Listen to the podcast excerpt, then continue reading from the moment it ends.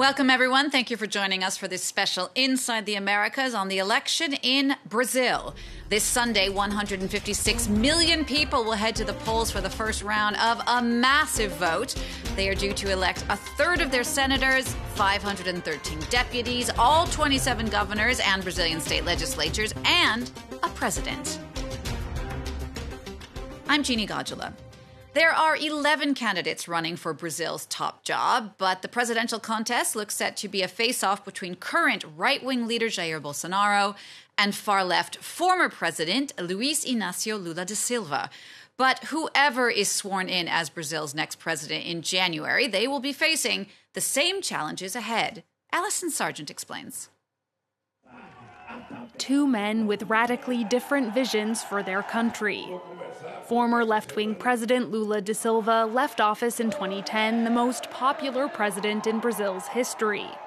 While his reputation was later tarnished by now overturned corruption charges, he's still remembered as a leader who pulled millions out of poverty.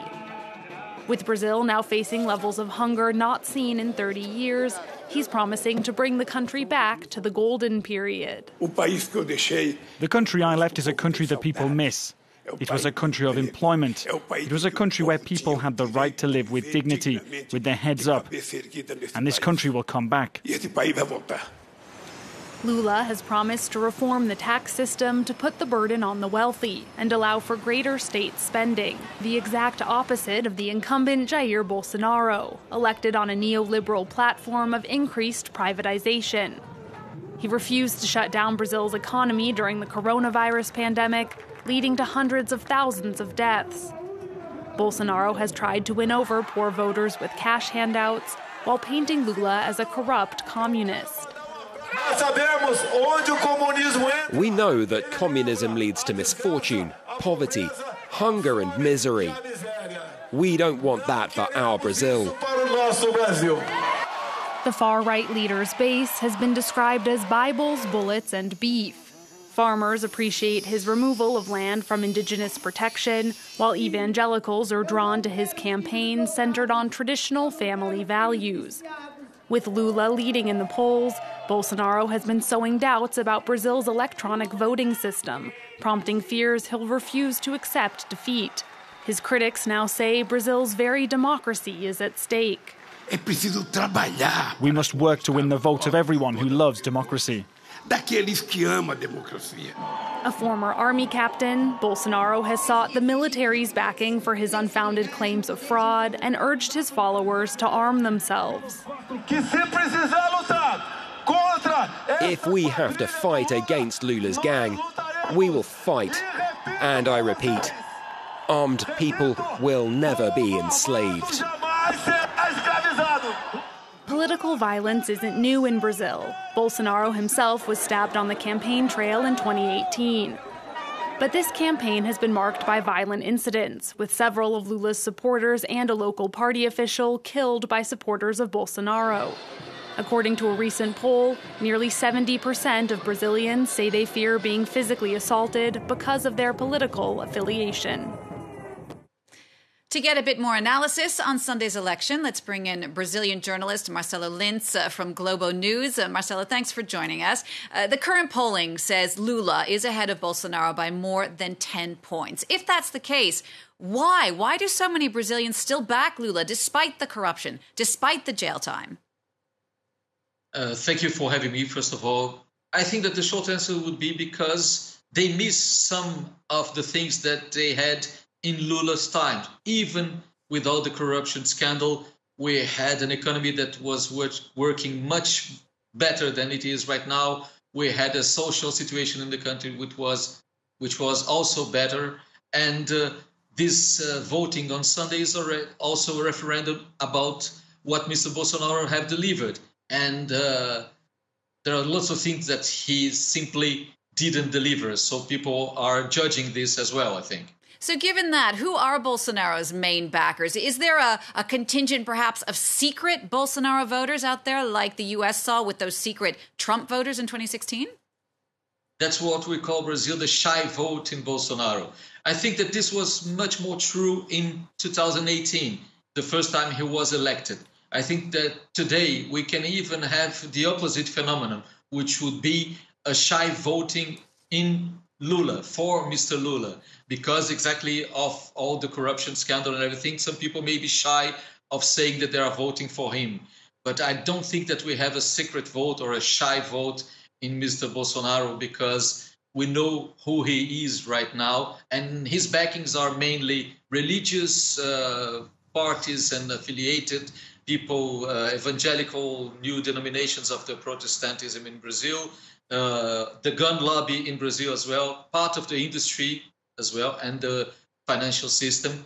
But Mr. Lula also has been growing in this sort of field, which isn't exactly his preferred. Let's say that Bolsonaro loses. Do you think there could be a chance that he might refuse to leave power? He himself has said it many times that if he thought that uh, the election wasn't fair and the results uh, wasn't exactly what he would expect, he wouldn't accept it. But I think that he lacks the backing for this sort of move. I think that he doesn't have even the same backing that Mr. Trump had in the States. It will be very difficult for him.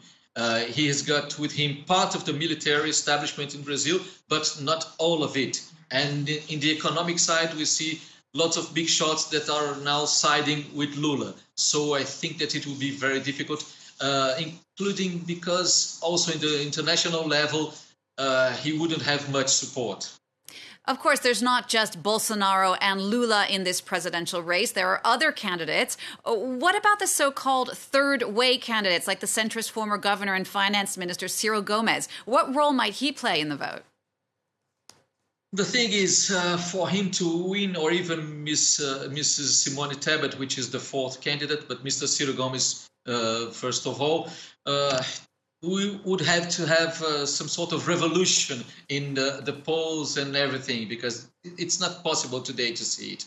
It would be interesting to have a third way for many Brazilians. They would like it. But if we think for the last uh, more than six months, eight months or so, the polls have been basically the same. Mr. Lula and Mr. Bolsonaro just dueling in the two uh, spots to see who is going to win. It's very difficult to have a third way really coming uh, with such a short time uh, to the elections. Marcelo, thank you so much for taking the time to speak to us there from Brazil. That's Marcelo Lins, a journalist at Globo News. Thank you so much. Well, Brazil's presidential election comes at a time when Latin America's so called pink tide is making waves. Leftist center candidates have won elections in recent years, everywhere from Argentina to Colombia to Peru. Well, that could be the case again in this general election in Brazil. More black people are now running for the assembly than white. LGBT candidates and indigenous candidates have increased by more than a third since the last election. But despite all the diversity, this is also Brazil's most polarized election in decades. And some of those representing new forces have been hard hit by violence, as our correspondents report.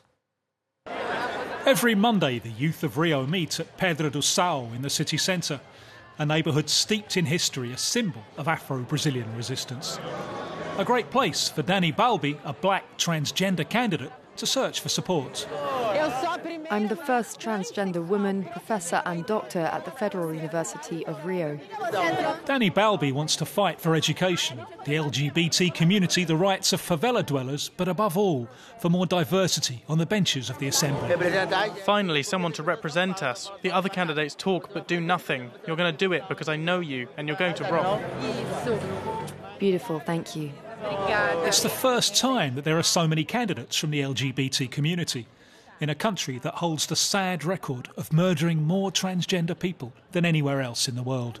According to the NGO Transgender Europe, since 2008, 40% of the murders of trans people worldwide have taken place in Brazil. How are you, trans deputy?